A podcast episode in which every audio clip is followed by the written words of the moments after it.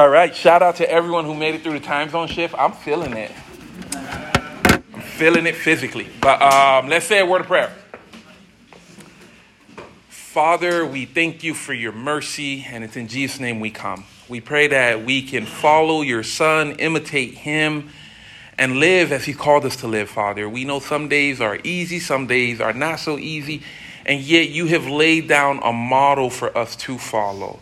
And you have given us your spirit to strengthen us to follow you, Father. You've given us community, you've given us scripture, you've given us a hope that we could cling to even when days are dark, Father.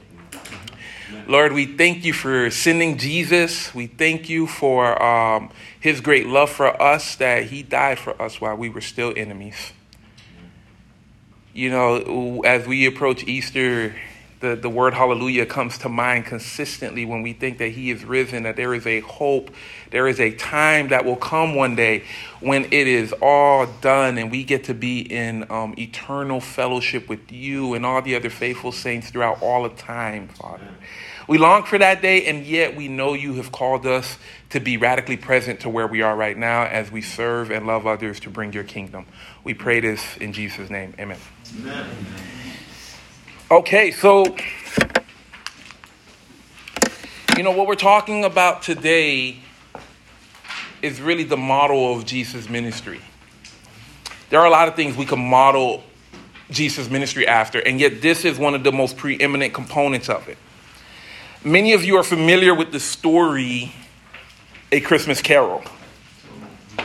I, to confess, I didn't watch that story or hear about that story until I was following Jesus. I didn't know anything about it, and yet when I started following Jesus, I realized this is a story that a lot of um, followers of Jesus enjoy.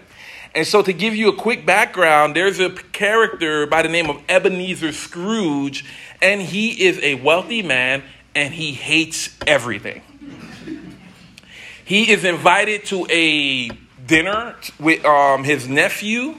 Can't remember his nephew's name. I tried to Wikipedia search it really quickly, but couldn't find the nephew's name. But he's invited to the dinner of his nephew, and he says no. He had a business partner named Jacob Marley, and he died a couple of weeks before, and they just were bad men. They were greedy and they did not care about people. So, three spirits visit um, Ebenezer Scrooge the, the ghost of Christmas past, the ghost of Christmas present, the ghost of Christmas future. And each one of these um, spirits shows Ebenezer Scrooge, like, man, this is how you were living. Then the ghost of Christmas present shows him the different people who are like so happy that he's not around, etc. And then the ghost of Christmas future is like, no one even cares that he died. And so he's convicted and he asks the spirit, Do I have more time? And then the next morning he wakes up, he opens up the window, at least the one that came out on um, 1992, that's the one I seen. And he opens up the window and he's like, what day is it? And, and he's like, it's Christmas. And he's like, ah, and he like gives turkeys to everybody, helps people, etc. And he has a radical change. What Scrooge learned here was, man, my life means so much more when I practice a self-giving love. I think this, the purpose of that story was to help us understand that a self giving love is what fills our life up. You know, in many ways, Scrooge experienced a new birth. And it's at, the, it's at this heart that all followers of Jesus needs to imitate, that we all practice this, this, this lifestyle of self-giving love. Let's go to Luke chapter 20. So right now we are in Jerusalem. Jesus is approaching the cross. This is where a lot of the challenges he's having in his ministries are coming to the forefront. A lot of the things that Luke has been teaching us through the gospel is now starting to be applied by Jesus himself. Jesus and his followers are now having to apply a lot of the things that, that Luke had made it his point to teach us throughout the gospel. And we see in this particular part of the story a compare and contrast to help us understand what Jesus' kingdom is about and how we can easily deviate from that purpose. So in Luke chapter 20, verse 45, we'll pick up. While all the people were listening, Jesus said to his disciples, Beware of the teachers of the law. They like to walk around in flowing robes, love to be greeted with respect in the marketplace, and have the most important seats in the synagogue and place of honor at banquets. They devour widows' houses and for show make lengthy prayers. These men will be punished most severely. As Jesus looked up, he saw the rich putting their gifts into the temple treasury. He also saw a poor widow put in two very small copper coins. Truly, I tell you, he said, the poor widow has put more than all the others. All these people gave their gifts out of their wealth, but she, out of her poverty, put in all she had to live on. Some of his disciples were remarking about how the temple was adorned with beautiful stones and with gifts dedicated dedicated to um, God. But Jesus says, as for what you see here, the time will come when not one stone will be left on another, every one of them will be thrown down. This is this story right here. It, it challenged all of us to expand the circumference of our compassion. This is very challenging, and this is this is one of the parts of Jesus' ministry I think outsiders love the most. But when you actually try to live it out, it's probably the most challenging part of Jesus' ministry, honestly. A little bit of background. So widows were in that time in the first century, widows widows like any any other um, widows, unlike any other groups, were at a huge disadvantage because once they lose their husband, they could potentially lose their property. They were they were consistently in the Roman Empire, even in the Jewish culture, were consistently at threat of deep poverty, and they were the most vulnerable. And so when they say that this woman gave her two copper coins, that Greek word for the copper coins is basically a day's worth of living. She put all, all she had was one day's worth of living, and she put all of it in the temple um, treasury. And you have these wealthy people who are giving out of their gifts. They're giving, everyone's giving. Jesus observing the giving, and this poor widow said, I'm going to take everything I have and I'm going to give to this um, temple, temple collection. And again, if you read the Old Covenant, if you've read the Old Covenant, God makes it his point to protect the widow, the foreigner, and the orphan. God's heart is a heart for what we would consider the least of these. We understand that. I, again, I think this is a huge part of the message of Jesus that people love. The hardest part of that message is actually being the vehicles through which God establishes that love. So the teachers of the law here, they, they are presented, and Jesus has some scathing words for them. He says, These guys will be punished severely. You see, these teachers of, of the law, Jesus uses the word beware. Beware of the teachers of the law because these guys walk around with an air about them. In the marketplace, in the synagogue, and in the banquet, these areas of social, these social centers of influence, these teachers of the law would walk in and would present themselves as important people and they lived an important life. And so people came to the teachers of the law. Teachers of the law, tell me what the scripture says. Teacher of the law, show me what this, what is the will of God? What should, how should we think about Rome? How should we do this? And these men were men of influence. And Jesus like, beware of these guys. Beware of these guys. They do these lengthy prayers and they devour widows. Now, I don't know if any of the teachers of the law, if we could interview them today, that they were maliciously trying to harm widows. I think what happened to those guys is what, some, what can potentially happen to all of us. And that's simply this I think within their understanding of God, there was no room for the widow. They just didn't think about them. They just didn't think about them. You know, most of us in here, I don't think anyone here, if you came here this morning, you have malicious intent to any particular people group. You want to be compassionate and loving and show the love of Christ to whoever you come in contact with. However, all of us have a blind spot for people outside our, our, our, our circumference of compassion. We all have it, we're all guilty of it. And, and, and why is that the case? That's just the way the world is. We just don't consider who we don't consider. All of us live in a particular community that matches the economic line. So if you live over here, you live over, all of us are in the same boat. So if I'm living wherever I'm currently living, my neighbor above me makes just about as much money. My neighbor to the left makes just about the same amount. Of, so we're all in kind of the same economic spot. So you're like, well, I'm only worried about what I actually see in front of me. I'm not worried about what I don't see. Very normal. very normal. All of us do not think about what we don't think about, we don't consider. And then, and then even on social media, once you start putting in a different thing on YouTube or you go on um, Twitter, TikTok, it, an algorithm develop, and now you're in your echo chamber. It's only the people who think and look at the world the way you think and look at the world. So you're, you're, like, wow, we all think the same. The world is actually, there's only one other group of people who don't think like me, but everyone else thinks exactly like me and have the same concerns as me. The world has built itself up to build homogenous communities. That's just how it is. We want people in like minded communities, like shaped communities. We just love that stuff because it makes it easier to do community. It makes it easier to be easygoing. And yet, Jesus' ministry is radical. Jesus' ministry is a call to all people everywhere to be a part of his community. And in that community is God's remedy for our lack of concern. Because in community with one another, we prayerfully are growing and learning how to care and learn what impacts our brothers and sisters. We need to be gracious. We need to be kind. We need to be filled with conviction because we become a part of Jesus' family. And it's Jesus' family, not ours. And we allow Jesus to dictate what goes on in this family. And so I suspect these teachers of the law walked into the room and they were like, I'm not worried about what I'm not worried about.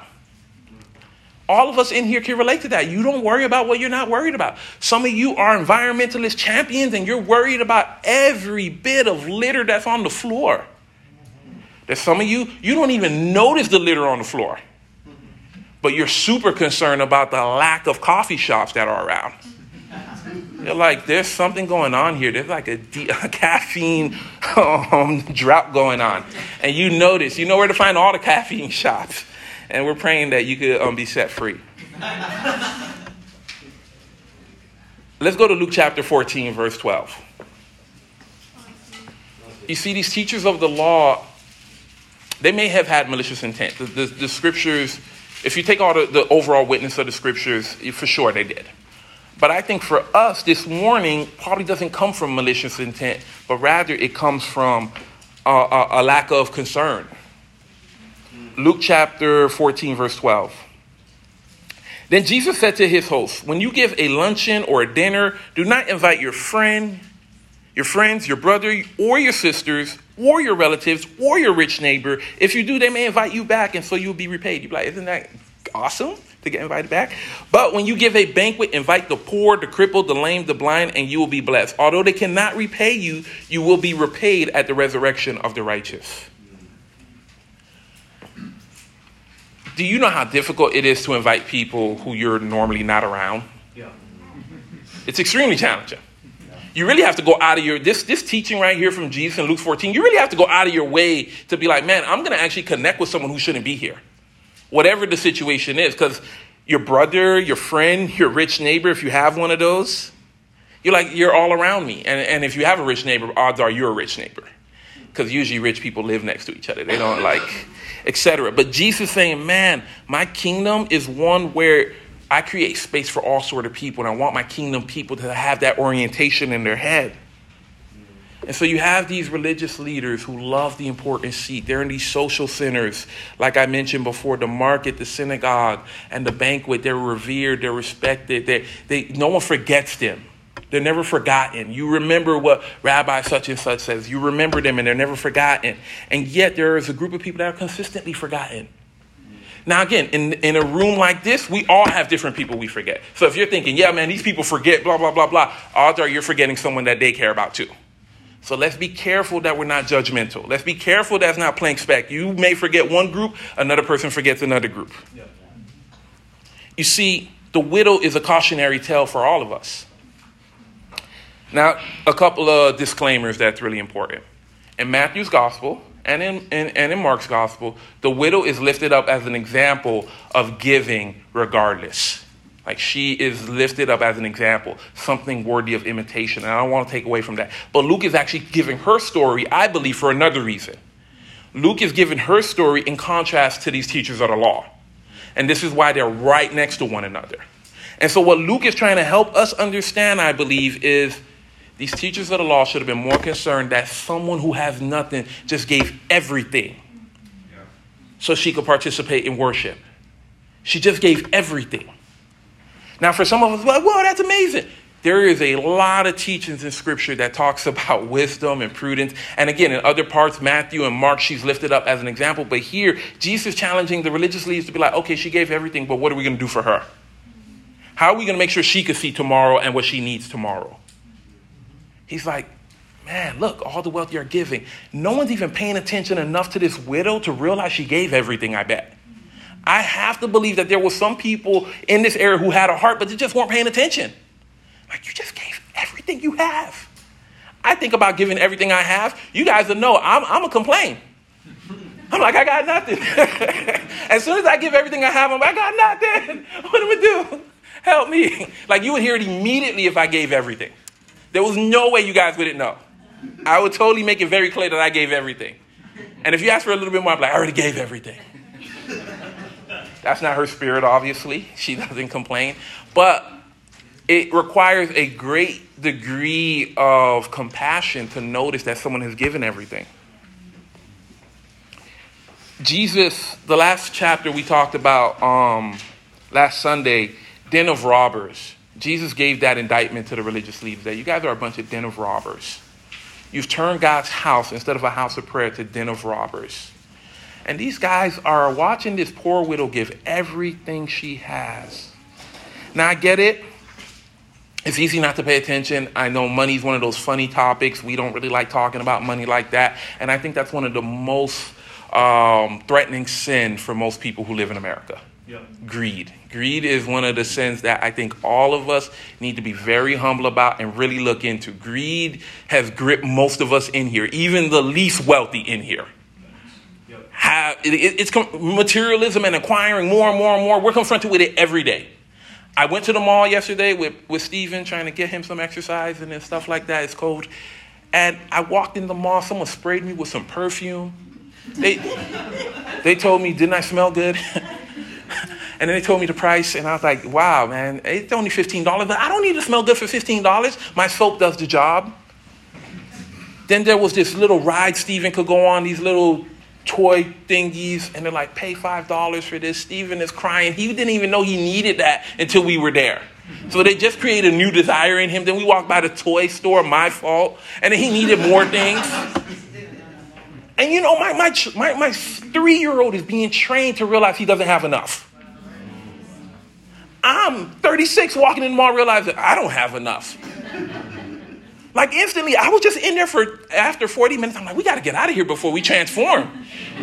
And I put things on my card that I shouldn't put on my card just so I could be a good dad. Stephen walked by, he saw these trains, and he's like, Daddy, where's the trains? And I'm like, I want to give you the trains, but we didn't, you didn't even want the trains until we walked in here. And I'm like, ah, but I want to, I don't want to be the bad dad who don't give him his trains. But I'm like, let's leave. Hopefully you forget about the trains. And you know what happened 30 minutes later? Forgot about the trains. didn't even bring up the trains. I told Jules, I'm like, oh, we didn't, I didn't give him a train, man. You think I should have got him a train? Like, I hate that we can't always give him what he wants, but I want to turn him into a person of character. And then she looks at him. I don't think he's thinking about the train. I'm like, I'm thinking about the train now, man. I'm thinking about the train. I feel it in my heart emotionally that I let my son down. But it's because I went to the mall and told me what he had and what we have is not enough. The mall's not concerned about the bills I'm trying to pay and what I got going on. They're like, listen, you need to smell better and you need to get these chains. it is easy to lose sight. The poor widow gave everything she had to live on, and the rich did the opposite. They gave from their wealth, but no one took notice of her. But Jesus paid enough attention to know that she had given everything. I think her religious leaders somewhere along the line, they lost plot of the story, lost plot of what God was doing, lost plot of what it meant for Israel to be a light to the nation. That happens in so many ways. In this room, it's easy to care about one another, but yet that call for compassion is also supposed to extend in everything that we do. Yeah. You know, titles, income, and rank, these are things that even in the scriptures, God has given people titles, income, rank. And yet, Those titles, incomes, and rank may come with a degree of influence, a degree of responsibility, but it doesn't make anyone superior to anyone else. And that's very important that we understand that. You see, these teachers of the law might have been like, I'm a teacher of the law. What are you talking about? I don't work with the widows. That's just not what I do. Someone else does that. You might say, I'm a branch manager at X, Y, and Z branch. I don't care about what's going on with the lower lower management and what people are doing there and their needs. They signed on for this contract. That's their fault. Blah blah blah. It's easy to be like the rest of the world. It's so easy to think that our titles make us superior, that we don't have to care about their concerns. And yet Jesus saying it's the complete opposite. Those sort of people should be the people who care the most. You see, the religious establishment that she was giving to, the reason I read verse 5 and 6 is the very thing she gave to, Jesus said it will be destroyed in a couple of years. Can you imagine giving everything you have, everything you need to live on, to something that's about to get destroyed that Jesus already condemned? Jesus is like, man, I'm already done with this place already. And this poor widow just gave everything she has, and I'm going to wreck and destroy this place. This is, this is a call in so many ways to that sheep and goat parable like, pay attention, pay attention. But the challenge with the sheep and goat parable is you can't be a mercenary. You can't be like, I'm giving so God can take care of me. Once you start thinking like that, you're still a goat. You have to give because you care. You have to give because you love. You have to be a person of self giving love. You see, the temptation to imitate the teachers of the law is really real for his disciples, and honestly, I think for all of us, all people of esteem. Let's go to Mark chapter 10. Mark chapter 10, verse 41. All of us can struggle with this if we're being sober with ourselves. Some of us struggle with it more blatantly than others, but all of us can struggle with this. Mark chapter 10, verse 41 when the 10, so a little context here, James and John reached out to their mom and said, hey, mom, get us some important seats with Jesus, man. Like, we're trying to be big shots. And so the mom was like, uh, sure. Jesus, let one of my boys sit here, sit there. Okay, verse, um, chapter 10, verse 41. When the 10 heard about this, they became indignant with James and John. Jesus called them together and said, You know that those who are regarded as rulers of the Gentiles lord it over them and their high officials exercise authority over them. Not so with you. Instead, whoever wants to become great among you must be a servant. And whoever wants to be first must be slave of all. For even the Son of Man did not come to be served, but to serve and to give his life as ransom for many.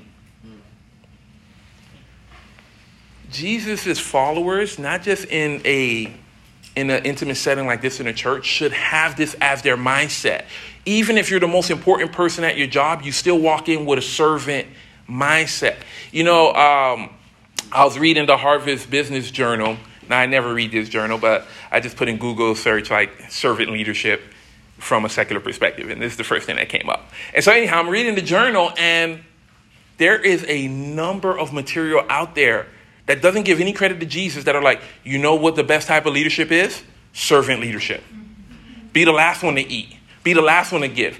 They were talking about some companies that did really well during the pandemic. Most of those companies that did really well, the CEO was the only one who took a pay cut. And he took a pay cut so other people in his company can not lose any money. And you had those employees work even harder. And, and so clearly, you don't even need the Holy Spirit to put the principles of Jesus into practice and see the benefit of it. But the teachers of the law here, just like all of us, sometimes we start to, you know, get on our high horse. We're like, I don't, I don't get down and do that kind of stuff. I don't think about that kind of stuff. Most of us are walking into the, our workplaces and we seldomly even think about who's being taken advantage of at the workplace. Most of us walk into our, our social settings. We go to, no one goes to bowling alleys anymore, but let's just say they did. You go to the bowling alley, you don't realize what's going on over there. Okay, some people still go to the bowling alley, and I offended you and, and, and may, may God's grace be with me and with you. You know you're the only one in the bowling alley too. So, but it requires it requires us to decenter ourselves if we're actually going to be servants. You walk into a room, you wake up in the morning, the most important person you think about is yourself. If you're a little altruistic, you may think about your family, but really, Jesus is calling us to think about others, period. Which is challenging because what's, what's the fear? If no one thinks about me, who's going to take care of me?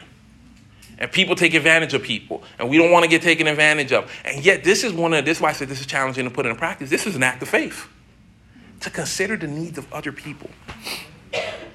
You guys are all familiar with Mother Teresa. Any of you who've ever done a great degree of research on Mother Teresa knows her story is actually really complex and tragic. Um, but her example is powerful, and I want to share about that example. Mother Teresa in Calcutta when everyone would get the best shoes, the, the, the, different people, she worked in a leper's colony where, you know, any of you who are familiar with leprosy knows that's just a radical skin disease and it does things to your bones and to your joints. And to, it, just, it just destroys your body. They would get shoe donations and Mother Teresa would make it her point that the lepers got first dib, and the other um, nuns in the abbey got the next dib, and she took the worst shoes consistently. And so this one person who was working with Mother Teresa one day saw her take off her shoes and he was like, her toes look like they got wrecked 10,000 times all day, every day. That wasn't his exact phrase, but it was like he kind of described it. It looked like something horrible happened to her feet. And so he courageously said, Mother Teresa, what happened to your feet? And she's like, I haven't worn the right pair of shoes in a long time. There was a situation, this person was interning with Mother Teresa. There was a situation where there wasn't enough food, so the, the people in the lepers county got food, and then it was down to the few um, all the volunteers who came to serve with her for the summer internship got food, and then it was the um, the nuns who got food. And that night, for the next three nights, she didn't eat. And so the, the guy approached Mother Teresa and was like, "Oh, are you fasting?" And then she's like, "If loving people is fasting, then yes." And then one of the other one of the other nuns was like, "We're trying to get her to eat, but she just wants to make sure everyone has enough." And you, you hear that and you're like, man, that's why we still talk about her. Again, her story is tragic as well. There, there's, there's some stuff, she was in Jesus, and so she made some mistakes. But her story is an example of decentering yourself. If you would have talked to Mother Teresa whenever she started this journey, she would have never told you she was trying to be Mother Teresa. She was like, I'm just trying to love. I'm just trying to love the person next to me. There is a prayer attributed to a saint called Francis that I think is really important. And it helps kind of with the mindset of decentering. It says, Lord, make me an instrument of your peace. Where there is hatred, let me sow love. Where there is injury, pardon. Where there is doubt, faith. Where there is despair, hope. Where there is darkness, light. Where there is sadness, joy.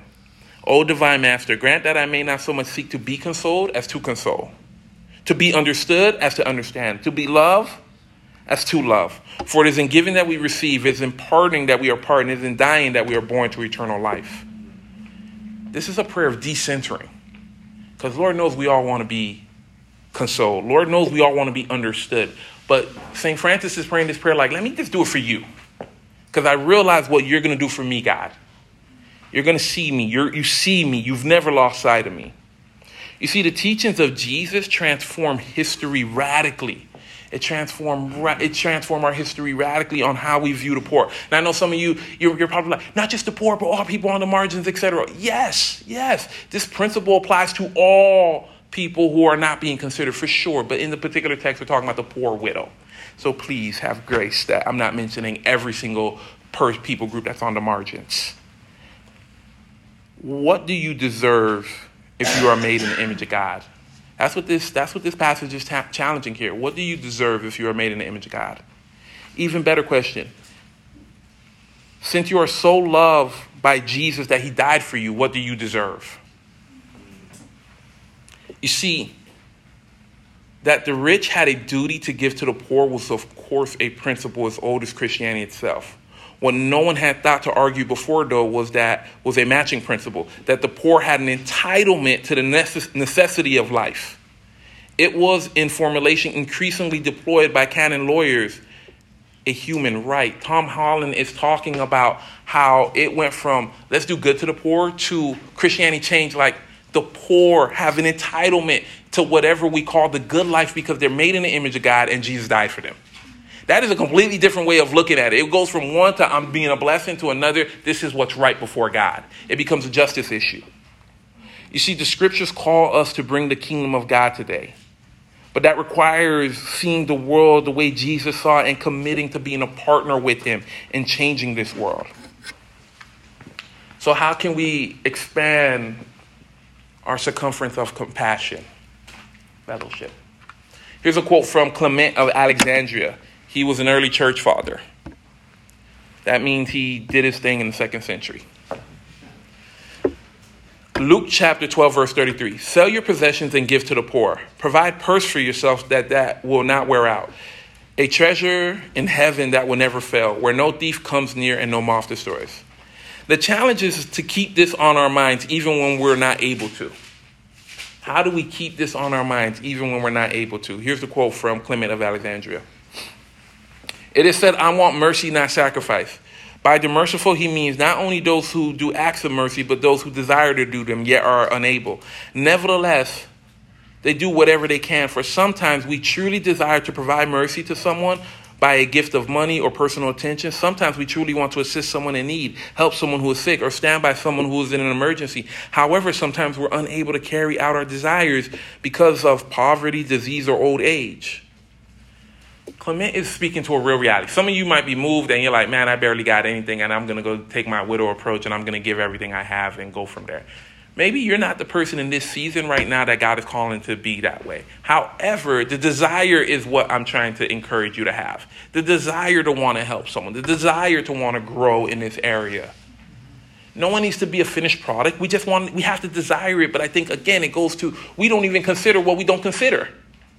We don't slow down enough to consider what we consider. So, what can we do? We could save money. We could do a different, a whole, a whole host of things once the desire is there.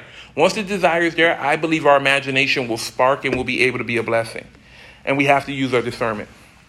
Another quote from a church father, Tertullian. Though, though we have our treasure chest, it is not made up of purchase money as of a religion that has its price. Rather, on the monthly day, if he likes each puts a small donation, but if only if it's his pleasure and only if he is able, for there's no compulsion, all is voluntary.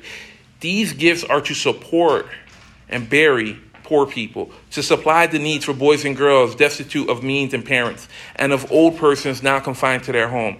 These gifts also help those who have suffered shipwrecks.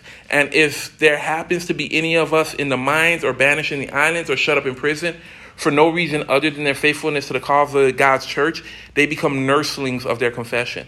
Tertullian is like, I think sometimes we can do the secular, um, secular sacred thing, right? I'm going to help the church. Anyone else out there, amen, God bless. And there is a pecking order Paul talks about in um, Galatians, do especially good to the household of God, for sure.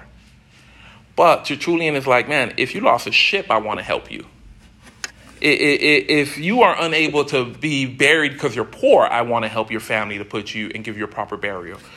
Expanding the circumference of our of our imagination and our love requires self-giving love. Because when we give, we lose something.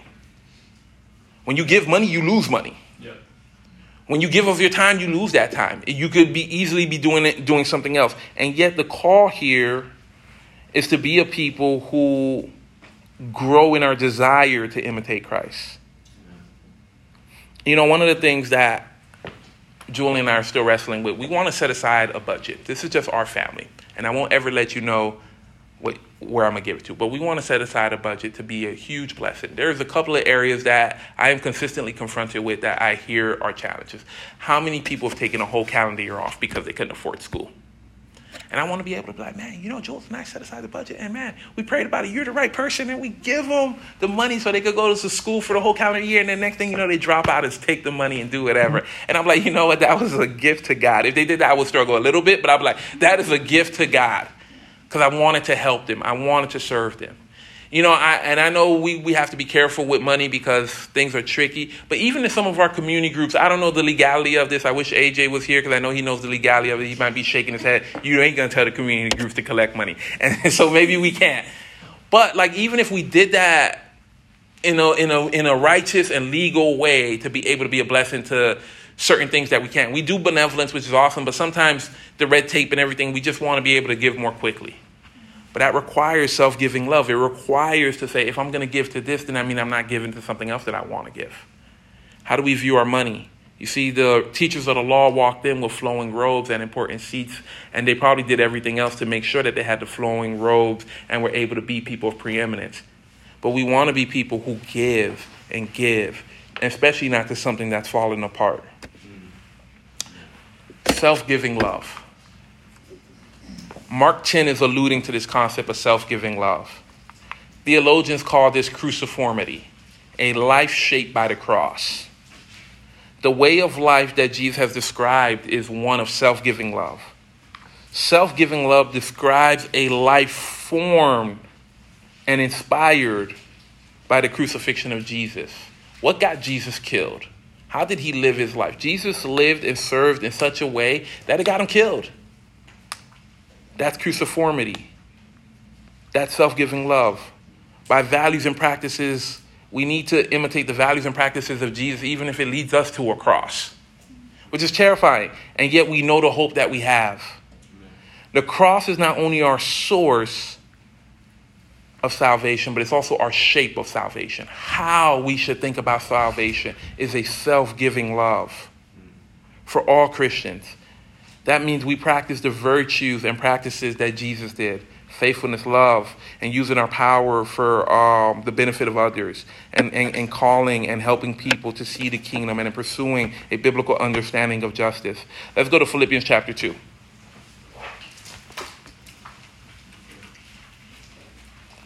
Philippians chapter 2, beginning in verse 5.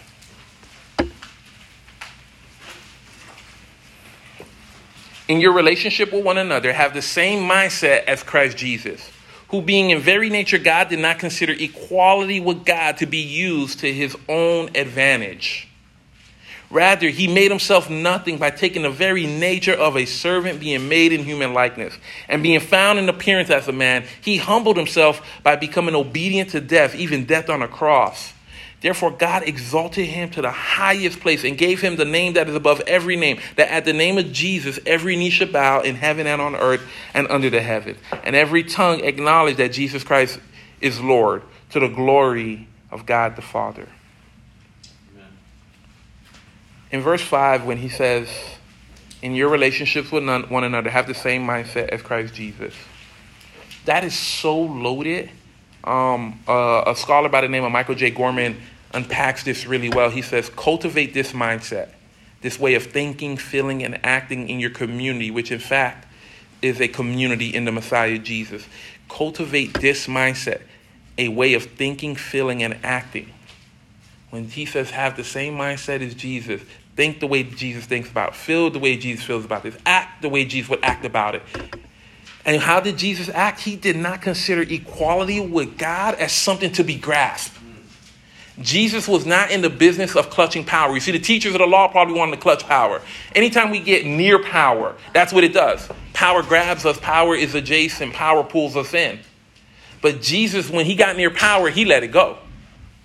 He let it go. He just didn't grab or clutch for power, which is so countercultural in this community and in this world. Yeah. You know, most of us, we thirst for water but when we get near power, we start thirsting for power. We thirst for status. We thirst for influence. I'm not an influencer at all, right? At all.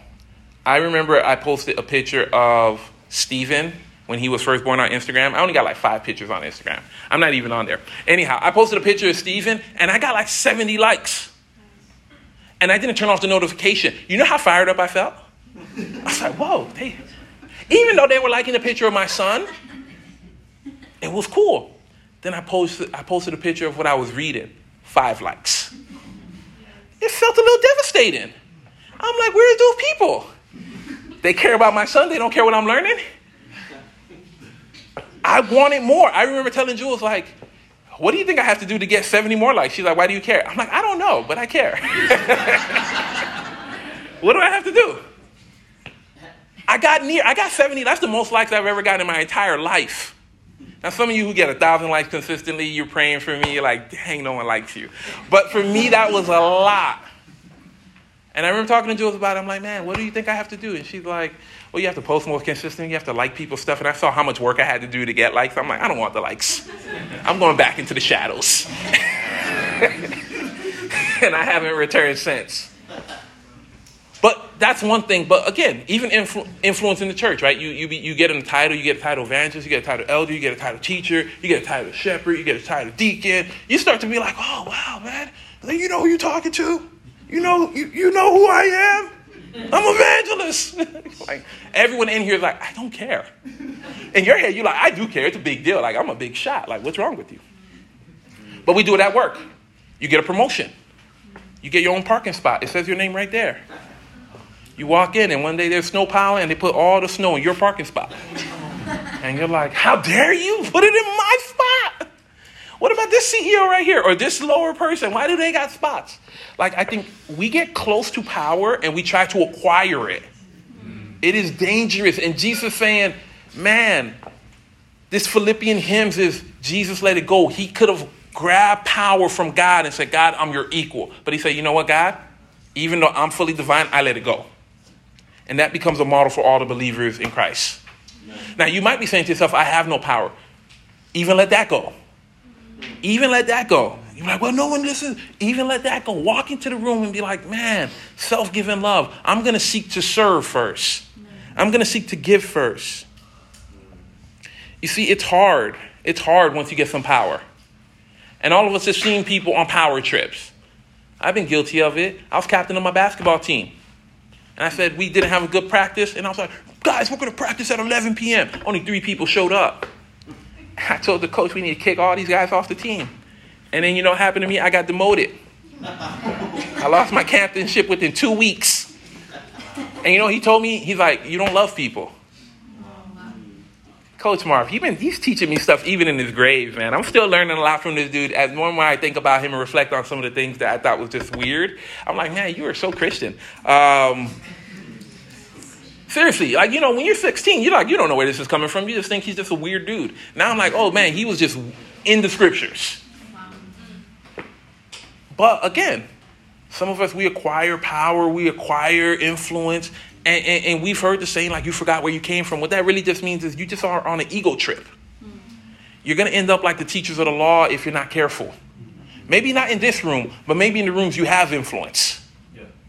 Maybe in the rooms where you actually have influence, you turn to someone where people look like, I would have never known you known Jesus. I would have never known you were familiar with who Jesus is. You know, in our workplace, in our relationships, in our social circles, do we practice the Spirit of Christ. And again, I know none of us are perfect. I'm not perfect at this. I may not come into a room and try to acquire the power, but I'm not also walking into a room trying to um, be great. You know, if Jesus didn't put that qualifier, you want to be great in the kingdom, serve. If he would have said, this is just the expectation for everyone, I would have did it. But when he's like, be great, I'm like, I don't know if I want to be great. That's, the, that's what happens when you're a C student. you're like, I just want to pass the class. I want to move on there's certain things I do want to be great at, and I want to be great consistently. So I'm pray, pray for me to grow in that character. That in all things I want to honor God, hundred percent. But I'll be honest. Sometimes I'm like, I don't want to be great in this area. I just just want to be good enough. good enough works. but the goal is all things. So. What gave the early church what gave the early Christians integrity was the fact that they could denounce the empire, the Roman world, and in the same breath say, We have another way of living. If you're tired of what the empire has to offer, we invite you into the way. Even the pagan emperors could not ignore the little revolution of love. Emperor Julian confessed, The godless Galilean feeds our poor in addition to their own. And the way had little cells multiplying all over the empire. Of course, everyone was forewarned that in this kingdom everything was backwards and upside down. The last are first, and the first are last. The poor are blessed, and the mighty are cast down from their throne. Yet people were attracted to it. They were ready for something different from what the empire had to offer. That's Shane Claiborne speaking here when he reflects on the early church. I think the world wants to see something different. How do we engage with power and influence? They want to see something different even when we don't have it, how do we still engage with whatever influence and power that we have? They want to see something different. I want to be something different to the glory of God.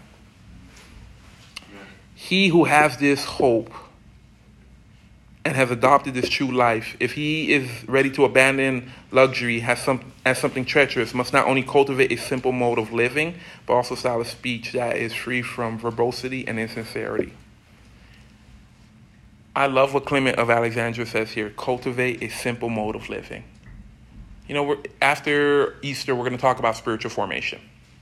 There is a cultivation that needs to take place in our own hearts, in our own minds, and especially in our bodies that could get us to be the people that God wants. I think if we are the people that God wants, then God will be able to use his people the way he wants for his purposes and his glory. You know, people always ask me, man, what's the goal of the church? What's the what, what, what's our plan? To be whatever God is calling us to do and to follow the Spirit. Steve, that's not tangible. Okay, let me make it more tangible. To be what God is calling us to do and follow the Spirit today. That's the goal. That's the plan. That's always been the goal. Someone asked me what the theme was. Follow Jesus. What's the theme going to be next week? Follow Jesus. Next year, follow Jesus. I just want us to follow Jesus. I just want to follow Jesus. And I know that comes with other components, and we have to do all these other things to cultivate an atmosphere to where we can follow Jesus. And that's what I'm laboring in, and that's what I know a lot of you are laboring for. But that's the goal. Self giving love is how we all, all of our Christianity should look like a Christianity of self giving love. Let's reflect on um, what we talked about. Again, maybe you heard something and you're like, man, I just need to change this. I need to start praying about this. Maybe you disagreed with everything I just said and you want to fight me. Then pray about your heart. I will not fight you. I will call police on you in Christ. Um, but seriously, let's reflect. Think about it. Maybe there's some decisions that need to get made. Maybe a simple amen